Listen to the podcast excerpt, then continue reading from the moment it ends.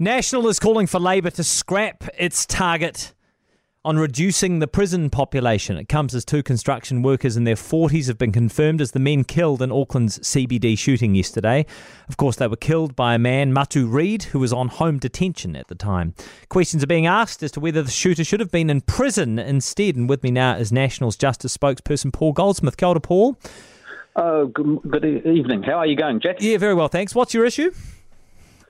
Oh, look, if you strip it all away, the government has had as its overarching justice priority reducing the prison population by 30%, irrespective of what's happening in the community. And that has filtered its way through the whole justice system. And we see time and time again people who have committed and been convicted of violent assaults and sexual assaults are ending up not in prison, and that is making us less safe. And so we think the priority and the focus for government and justice should be on reducing the number of victims of crime, not an arbitrary prison one. But is there any specific policy the government has introduced or scrapped, except for the three strikes law, that would result in lower prison populations?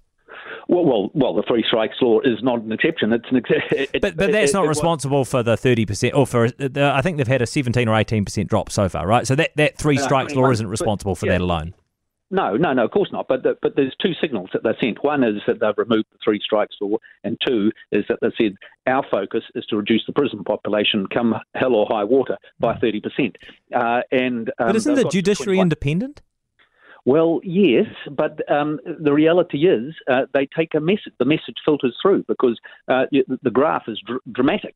From the day the government took office, prison numbers have fallen substantially. And look, we all want the prison numbers to fall, but it's got to be based on an actual reduction in crime. And over the same period, we've had a 33% increase in violent crime. And so that's our problem with it. Are violent criminals more or less dangerous when they leave prison? That depends on the effectiveness of the rehabilitation, and it's very hard. And so I don't think anybody claims that a prison is a great place. The government, for all their talk, have actually delivered far less rehabilitation programs, and that's a criticism that we have.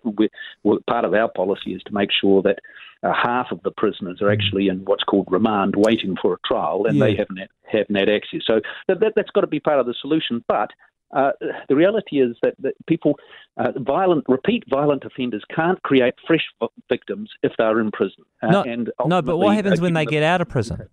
And some people need to stay in prison a long time. So like, would you advocate for this guy, for example, to be in prison for his life for before yesterday? Right. So not for that prison. But look, you can talk about individual cases, and this is no. But this is the problem, though, right? Unless you're prepared to lock up all violent criminals forever, which I don't think anyone is suggesting would be an appropriate response. Because of the recidivism rates, you're effectively just delaying the risk.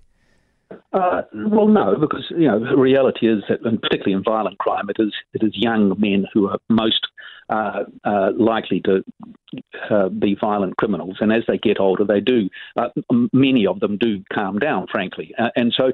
But the reality is that you can't fix all these problems. But if you send a message that there aren't serious consequences for serious crime, and you have people who have been convicted of very serious crimes being at home on PlayStation, then that does filter through, and it does contribute to a sense of lawlessness. And the country does.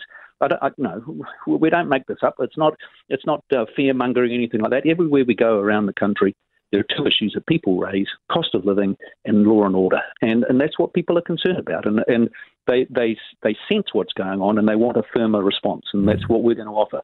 All right, thanks for your time. That is National's Justice spokesperson Paul Goldsmith. For more from Heather Duplessy-Allen Drive, listen live to News Talk ZB from 4 p.m. weekdays, or follow the podcast on iHeartRadio.